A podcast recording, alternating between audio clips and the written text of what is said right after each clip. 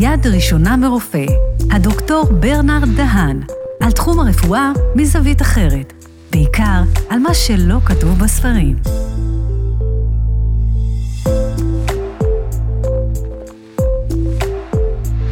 שלום לכולם, ברוכים הבאים לפודקאסט יד ראשונה מרופא.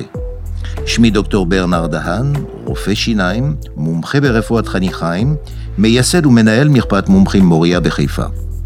אני מציין דוקטור ולא מנטור, כי אין אדם אשר יעיד על עצמו כמנטור, אלא אחרים יעשו זאת. בפודקאסט הזה אדבר מעט על תחום הרפואי, אך בעיקר אתמקד במה שלא כתוב בספרים ולא נאמר על ספסלי האוניברסיטה.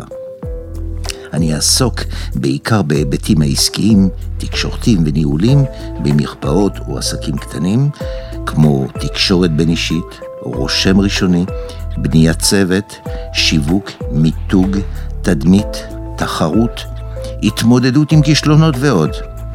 אני אשוחח עם מומחים בתחומים שונים, תוך כדי התמקדות בנושאים הקרובים לליבי, הן בחיים המקצועיים והן בחיים הפרטיים. תקשורת, שאיפה למצוינות, תשוקה לחדשנות והנאה בעשייה. אתם יכולים להאזין לנו במגוון הפלטפורמות, באפליקציה, באתר, בספוטיפיי, באפל פודקאסט ובגוגל פודקאסט. והיום נדבר על מדע, רפואה ואסתטיקה. רפואה היא מדע, וכמו כל מדע זה תחום מבוסס על מחקרים מוכרים אשר הולידו פרוטוקולים טיפולים מקובלים. אנחנו כולנו יודעים ששבועת היפוקרטס היא מדגישה ומסכמת את החזון של המקצוע הרפואה. אך העולם המודרני הביא איתו פרמטרים חדשים, המושפעים מהתפתחות החברה והשינויים שהיא מחוללת. בין היתר, הצורך באסתטיקה ושיפור באיכות חיים חדר למרבית תחומי החיים, ובין היתר גם ברפואה. האם קיימים קווים אדומים או לא? מה הם? האם הם מוזכרים חוקתית ואתית? או שכל רופא יחליט על עצמו. והיום האורח שלנו בתחום הרפואה והזיקה לאסתטיקה הוא דוקטור אורן וייסמן. אורן מומחה בכירורגיה פלסטית, מומחה גם בכירורגיה משחזרת, אני מבין שיש לזה הבדל. הוא בעל קליניקה פרטית בקריית אונו ומתמחה בתחום ניתוחי הפנים ואסתטיקה וניתוחי חזה. דוקטור וייסמן סיים את לימודי רפואה באוניברסיטת תל אביב, והתמחה בכירורגיה פלסטית בבית חולים שיבא בתל השומר. הוא מפרסם ופרסם עבודות רבות בתחום המחקר האסתטי, ומרצה מבוקש בארץ ובעולם. בנושאים שהם ניתוחי אסתטיים מתקדמים, פנים וחזה. הוא גם בעל קליניקה פרטית משגשגת בקריית אונו, המתמחה בניתוחי פנים ואסתטיים וניתוחי חזה. בוקר טוב ושלום לך דוקטור אורן, אנחנו מכירים, יצא לנו להרצות ביחד בפורומים דומים, ואני מודה לך על כך שאתה מסכים להתראיין איתנו. הנושא שאנחנו מדברים עליו, ואתה בטח הספקת לשמוע, הוא הקשר בין מדע, רפואה ואסתטיקה, ואני בחרתי בך כדי לדבר על זה, כי אני יודע גם כרופא וגם עוסק בתחום הכירורגיה הפלסטית, אלה נושאים שאתה מתמודד איתם יום יום. והשאלה הראשונה שלי היא, האם במהלך לימודי רפואה, נושא האסתטיקה הוא מוזכר? ואם כן, מה ההתייחסות של האקדמיה בתחום? א', תודה על ההקדמה היפה הזאת, ליאונרד. בשמחה. לכבוד הוא לי. דבר שני, במהלך לימודי הרפואה יש בעצם אפס אזכור לאסתטיקה. זה לא משהו שמתעסקים איתו בלימודי רפואה. אתה לומד אנטומיה, אתה לומד פיזיולוגיה, של איך שהמערכות והאיברים פועלים, אתה לומד פתולוגיה, מה זה המחלות, ואתה ככה לומד בכל מחלקה איך לרפות או להתמודד עם מחלות האלה, איך לטפל במטופלים. המקום היחיד שאולי יש לך נגיעה קטנה, זה כאשר אתה סטודנט בשנים הקליניות, ומשנה רביעית בלימודי רפואה והלאה, אתה כבר עושה סיבובים במחלקות, ואחת המחלקות שאתה מגיע אליהן זה מחלקת כירורגיה פלסטית. עכשיו, בבתי חולים, מחלקות כירורגיה פלסטיות עסוקות בניתוחים משחזרים בעיקר לכוויות, שחזורי שדיים אחרי כריתות שד, הוצאת תוצאי עור לאנשים שירדו ירידה מסיבית במשקל, אבל מדי פעם גם משתרבב לשם איזה ניתוח אסתטי, הקטנת חזה אסתטית, הרמת חזה, לפעמים ניתוחים בפנים, אבל בעיקר הניתוחים שהכירורגיה הפלסטית עוסקת בהם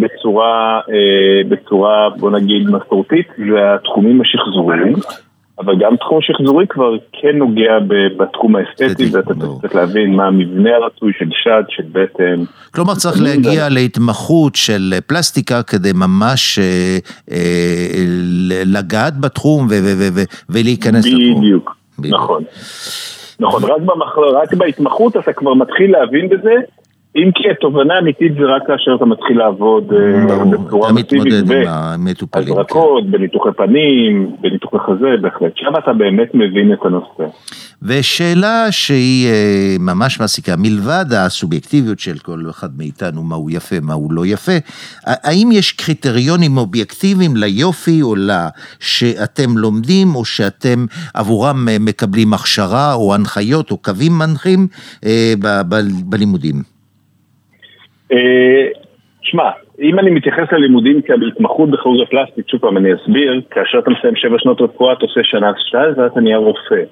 ואז אתה מתקבל להתמחות בכירורגיה פלסטית, ואתה עושה אותה כרופא מתמחה, זה 6 שנים בכירורגיה פלסטית, שבה אתה עושה הרבה שחזורים, ניתוחים, מבחן שלב א', שלב ב', ואז אתה נהיה מומחה בכירורגיה פלסטית.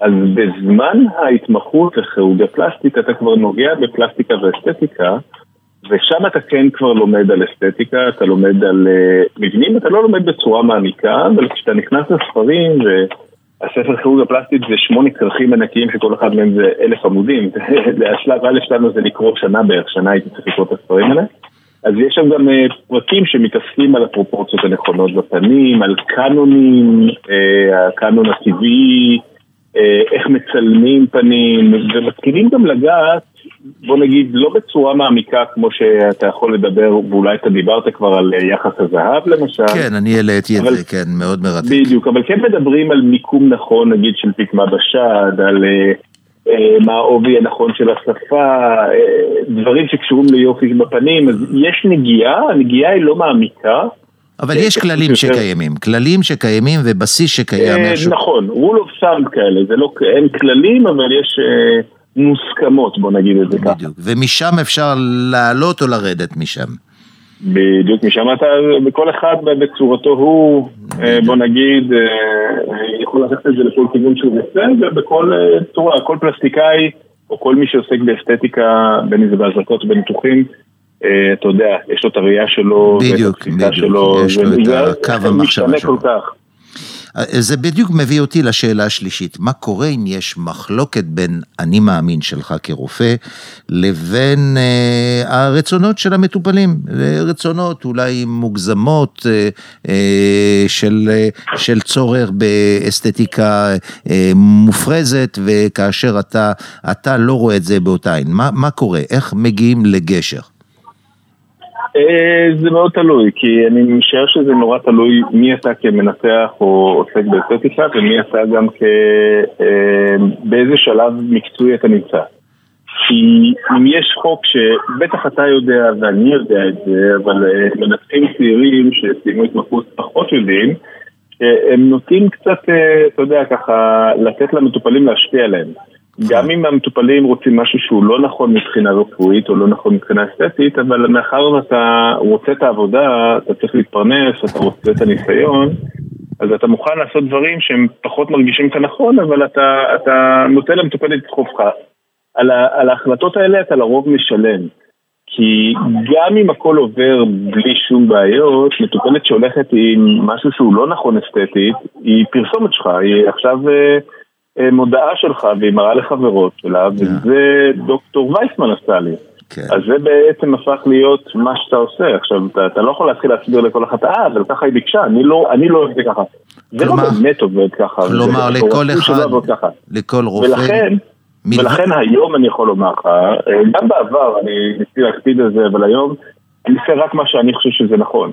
אם מישהי באה ויש לה שפה ענקית והיא רוצה שנזבק שפה, זאת אומרת, יש לך את ה... יש הרבה מזריקים שישמחו לעשות לך את זה, אני אישית לא. או אם מישהי רוצה שאני, אתה יודע, ישים את הפתמה במקום שפשוט לא נכון לשים אותו, אני לא עושה את זה. זה דברים גם שבטח מבחינה ניתוחית הם לא הפיכים, ולכן ככל שאני, בוא נגיד, התיישר לכיוון הרצונות של המקופלת, ואני משלם על זה אחר כך, וזה לאו דווקא דברים שאפשר לתקן. כלומר, מעבר לרצונות של האדם, יש את הניסיון שלך ואת הגבולות, מה טוב ומה לא טוב.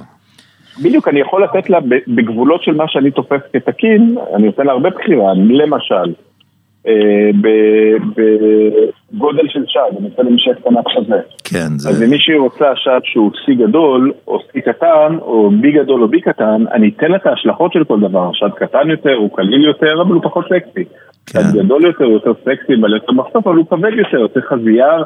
אני אתן את ההשלכות, אני מוכן לעשות את זה. אם מישהי, למשל, רוצה שאני אקרוט לה את השעד, אני לא דווקא אעשה את זה, או שאני אעשה לה קטנת חזה לשעד שהוא דאבל די, אני לא מסכים. אני חושב ששעד צריך להיות קטן יותר כדי בכלל להחזיק, ולכן יש לי גבולות שבתוכם אני מוכן לפעול, אבל מחוץ להם אני אישית לפעול. בעצם אתה עונה לי על השאלה הנוספת שרציתי לשאול, האם המטופל תמיד צודק, ושהזווית שלו היא תמיד הזו שקובעת? לא, אני מבין ש... אולי לא, תשמע, בסופו של דבר... אתה רופא, ואתה רואה אלפי מטופלים, עשרות מטופלים מדי. כן, אבל מכיוון שמדובר באסתטיקה, זה טיפה מטשטש את הגבולות בין הרפואה לבין האסתטיקה. ללא ספק, זה מאוד מטשטש את הגבולות, וגם המטופלים מנסים לטשטש לך את הגבולות עוד יותר, ולקחת אותך לכל מה שהם רוצים. כן. וכאמור, פה זה הבדל בין רופא שהוא חלש ונכנע, לרופא שהוא חזק. זה הניסיון גם. אני חושב שבסופו של דבר רופאים חזקים, המטופלים מכבדים את זה, וגם הם לא מוציאים קטסטרופות מתחת לידיים שלהם, הם פועלים באמת הנכונה. אני חושב שהניסיון הזה, גם החוזק הזה בא מהניסיון, כי עושים טעויות בתחילת הקריירה הרבה פעמים. בדיוק, אתה לא מבין, אם פעם הקשבת למטופלת וזרקת לה יותר מדי, או שהקטנת לה פחות מדי, ואז אחר כך אחרי שנה האחרונה, טוב, צדקת, והיית צריך להקטין יותר, או whatever, אז אתה מבין את זה. האם אורן, האם זאת השאלה האחרונה, האם באמת בלימודי רפואה פלסטית, או כירורגיה פלסטית, מלמדים אתכם מה הם הקווים האדומים, או כל אחד יקבע לעצמו את הקווים האדומים? מאוד, מאוד מלמדים, שוב, אני חושב שלימודי כירורגיה פלסטית זה לימודים שבהם האוריינטציה שחזורית, ויש קווים אדומים,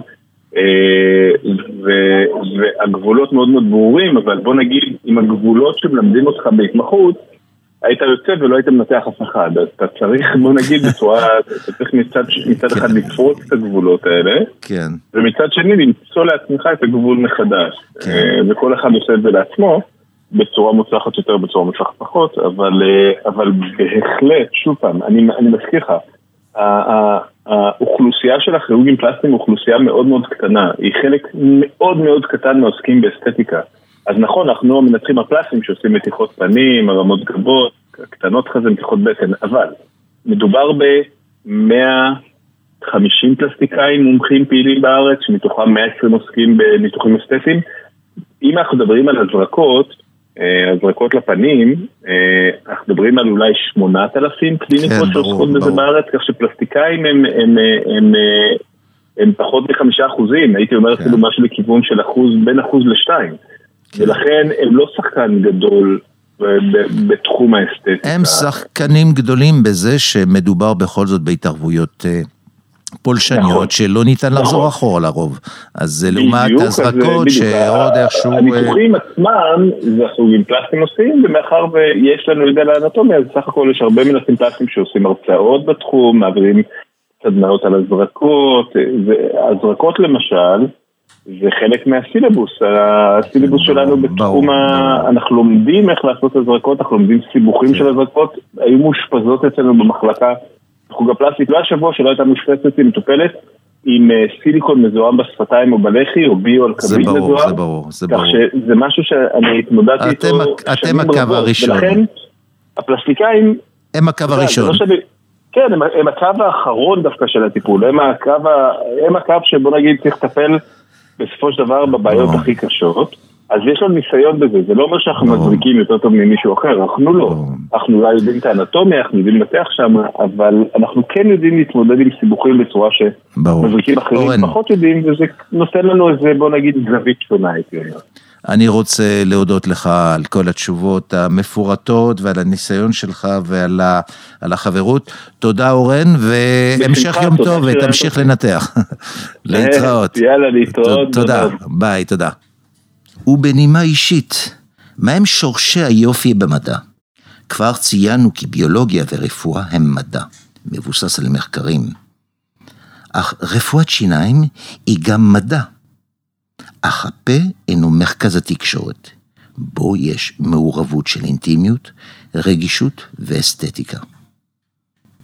הפה הוא נקודת המפגש בין רפואה ויופי, מין דיאלוג מתמיד, מורכב ומאתגר. האם קיים יופי אובייקטיבי? לא. תמונה של ליאונרדו דה וינצ'י ופיקאסו יפות באותה מידה, אך כל אחד בזווית אחרת. הקריטריונים של היופי הם שונים, והם מושפעים מתרבויות, מאופנה, מדורות, גילאים, זרמים שונים, חברתיים. האם יש קונסנזוס ליופי? לא ברור, אך להרמוניה יש. הרמוניה נכונה עם מה שנעים לעיני האדם. הרמוניה היא מין נוסחה מתמטית היחידה שידועה, שכביכול ניתן לראות בעבר. תחומים שונים כמו טבע, ביולוגיה, אומנות, אדריכלות, מוזיקה, ציינו את הפרופורציות הנכונות, האם אולי הן קיימות עם מעורבות עליונה, מה שהאיטלקים קראו דיבינה פרופורציונה, כלומר היחס הזהב, או הגולדן רשיו, אותו המספר פי המפורסם 1.618, שריתק את כל העולם מאז היוון העתיקה. אנחנו יודעים ששתי מידות יהיו מבוססים על יחס הזהב, כאשר הסיכום של שתי המידות חלוקה למידה הגדולה יהיה שווה לחלוקה בין הגדולה לבין הקטנה. אותו מספר חוזר על עצמו בהיסטוריה, מאז היוון העתיקה, מצרים, הרומאים, ימי הביניים, רנסנס כמובן, עמי האורות, ועד היום הפיזיקאים והאדריכלים וכל העולם האומנותי. ארכיטקטורה, אם אנחנו מסתכלים, מסגדים, כיכרות, כנסיות, מקדשים, מזכירים את היחס הזהב, פירמידות, אומנות, ציור, אפילו עיצוב. האם יצא לכם להסתכל כרטיס ביקור כלשהו? אורך חלקי רוחב 1.618. הכרטיס הביקור המקובל.